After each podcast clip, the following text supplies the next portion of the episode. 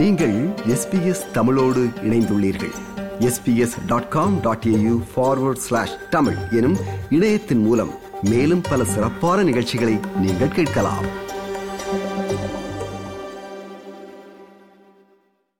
இலங்கையின் எழுபத்தி ஐந்தாவது சுதந்திர தினம் பிப்ரவரி நான்காம் தேதி, அதாவது நாளைய தினம் கொண்டாடப்பட உள்ளது. அதிபர் ரணில் விக்ரமசிங்க தலைமையிலான அரசாங்கமானது இந்த சுதந்திர தினத்தை நாட்டின் எதிர்காலத்திற்கான முதலீடு என்ற அடிப்படையில் கொண்டாடுவதற்கான ஏற்பாடுகளை செய்திருக்கின்றது. இலங்கை மிகப்பெரியதோர் பொருளாதார நெருக்கடியில் சிக்கியுள்ள நிலையில் இருநூறு மில்லியன் ரூபாய் செலவில் எழுபத்தி ஐந்தாவது சுதந்திர தின நிகழ்வுகளை கொண்டாட வேண்டுமா என்று எதிர்க்கட்சிகள் கேள்வி எழுப்பியுள்ள நிலையில், நாட்டின் நீண்டகால அபிவிருத்தி திட்டங்களை நோக்காக கொண்டு எதிர்கால கொள்கை திட்டங்களை அமல்படுத்தும் வகையில் சுதந்திரத்தின் பவள விழாவினை கொண்டாடப் போவதாக அரசு அறிவித்துள்ளது. பிரித்தானியாவின் கட்டுப்பாட்டின் கீழ் இருந்த போது இலங்கை சிலோன் என்று அழைக்கப்பட்டது.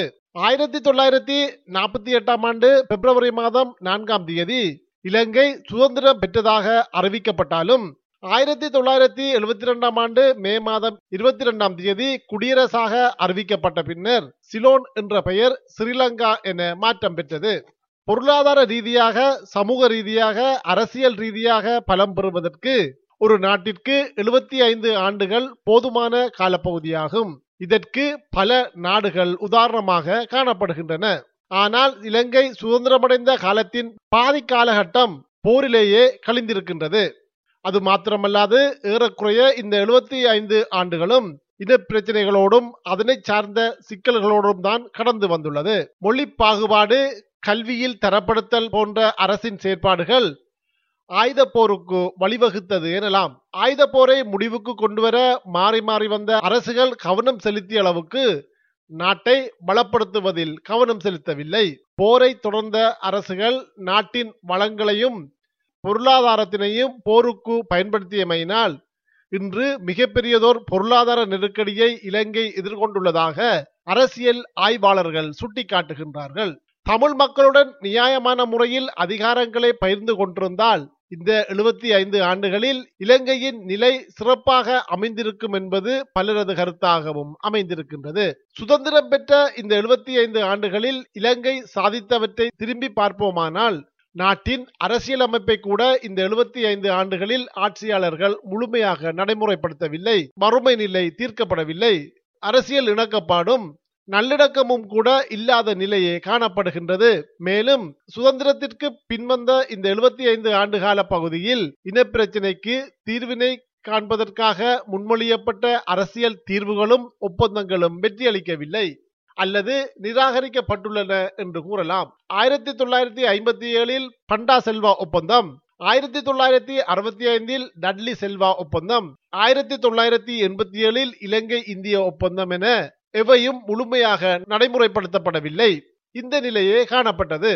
இதற்கு மேலாக ஆயுத போரை முடிவுக்கு கொண்டு வந்துள்ள நிலையில் போர் முடிவுக்கு வந்து ஏறக்குறைய பதினான்கு ஆண்டுகள் கடந்துள்ள போதிலும் தமிழர் இனப்பிரச்சனையை தீர்க்க முடியாமல் போயுள்ளது. இலங்கை சுதந்திரம் பெற்று எழுபத்தி ஐந்து ஆண்டுகள் கடந்து வந்துள்ள நிலையில் இன்றைய சமூக, பொருளாதார, அரசியல் நிலைமை தொடர்பில் நாம் சிலருடன் பேசினோம். தமிழ் தேசிய கட்சியின் தலைவர் சட்டத்தரணி ஸ்ரீகாந்தா இவ்வாறு தெரிவித்தார். பதிமூன்றாவது திருத்தத்தின் கீழ் மாகாணங்களுக்கு வழங்கப்பட்டிருக்க வேண்டிய காணி பெலிஸ் அதிகாரங்களை வழங்குவதற்கு இத்தனை காலமும் அடுத்து அடுத்து ஆட்சிக்கு வந்த அத்தனை அரசாங்கங்களும் விடாப்பிடியாக மறுத்து வந்திருக்கின்றன. இப்பொழுது இலங்கையின் ஆட்சியாளர்கள் பல்வேறு அழுத்தங்கள் காரணமாக பதிமூன்றாவது திருத்தத்தை நடைமுறைப்படுத்துவது தொடர்பிலே ரெண்டு வருடங்களிலே இது நடைமுறைப்படுத்துவேன் என ஜனாதிபதி கூறியிருந்தார். காணி போலீஸ் அதிகாரங்களை மாகாணங்களுக்கு வழங்குவதற்கும் முழுமையான அமுல்படுத்தலை பதிமூன்றாவது திருத்தம் தொடர்பிலே மேற்கொள்வதற்கும் ரெண்டு வருடங்கள் அல்ல, இரண்டு வாரங்கள் போதுமானது. மட்டக்களப்பில் எரிபொருளுக்காக காத்திருந்த ஒருவருடன் பேசிய போது அவர் இவ்வாறு குறிப்பிட்டார். ஒன்றரை மணி நேரத்துக்கு மேல வந்து நான் கியூல நிக்கிறோம். பின்னால பாருங்க வந்துட்டு எவ்வளவு பேர் கியூல நிக்கிறாங்க. அப்படி அப்படி பெட்ரோல் கியூல நிக்கிறாங்களா எங்க சுதந்திரத்தை கொண்டாடுறது. மட்டக்களப்பில் ஊடக சந்திப்பு ஒன்றில் தமிழ் தேசிய கூட்டமைப்பின் நாடாளுமன்ற உறுப்பினர் கோவிந்தன் கருணாகரன் இவ்வாறு தெரிவித்தார். தமிழ் மக்கள் சுதந்திரம் அடைந்த காலமிருந்து அடக்கி ஒடுக்கப்படுவது மாத்திரமல்லாமல் தமிழர்களின் பிரதேசங்கள் கூட ஒடுங்கிக் கொண்டு வருகின்றது. இலங்கையின் முதலாவது பிரதமராக இருந்த டி எஸ். சேனநாயக்க அவர்கள் கிழக்கு மாகாணத்தை தமிழ் மக்களின் மாகாணமாக இருந்து மாற்றுவதற்கான வேலைப்பாட்டை ஆயிரத்தி தொள்ளாயிரத்தி நாற்பத்தி ஒன்பதாம் ஆண்டு ஹல்லோயா குடியேற்ற திட்டம் மூலம் ஆரம்பித்திருந்தார். தமிழ் தேசிய மக்கள் முன்னணியின் நாடாளுமன்ற உறுப்பினர் செல்வராஜா கஜேந்திரன் யாழ்ப்பாணத்தில் ஊடக சந்திப்பு ஒன்றில் இவ்வாறு கருத்து வெளியிட்டார். எழுபத்தைந்து வருடங்களாக சிங்கள தேசம் இந்த தீவினுடைய ஆட்சி அதிகாரத்தை கைப்பற்றிய நாளில் இருந்து தமிழர்கள் சிங்கள தேசத்தினால் அடிமைப்படுத்தப்பட்டு சுதந்திரத்தை தொடர்ச்சியாக இழந்து வருகின்ற நிலையிலே ஆயிரத்தி தொள்ளாயிரத்தி நாற்பத்தி எட்டாம் ஆண்டு ஆங்கிலேயர்களாலே சிங்களவர்களுடைய கைகளிலே தாரை வார்த்து கொடுக்கப்பட்டது.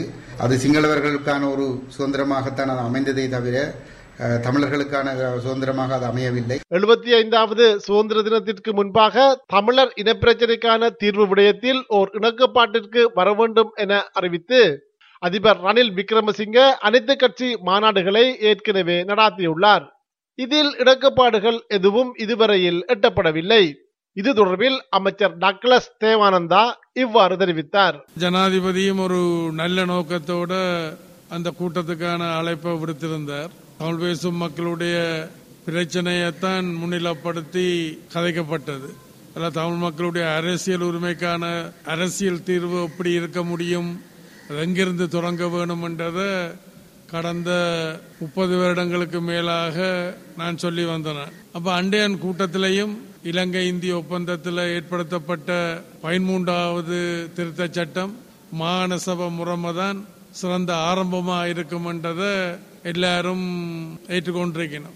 அந்த வகையில் முன்னோக்கின எங்களுடைய பார்வை நியாயமானது, சரியானதுன்றதை வரலாறு நிரூபிச்சிருக்குது. இவ்வாறானதோர் நிலையில் வடக்கு கிழக்கு பகுதிகளில் சுதந்திர தின நிகழ்வுகளை புறக்கணிக்குமாறு வடக்கு கிழக்கு பல்கலைக்கழக மாணவர் சமூகம் கேட்டுள்ளது. இது எஸ் பி எஸ் வானொலியின் தமிழ் ஒலிபரப்பின் பார்வைகள் நிகழ்ச்சிக்காக இலங்கையிலிருந்து மதிவானன். விருப்பம், பகிர்வு, கருத்து பதிவு, like, share, comment. S B S தமிழின் Facebook.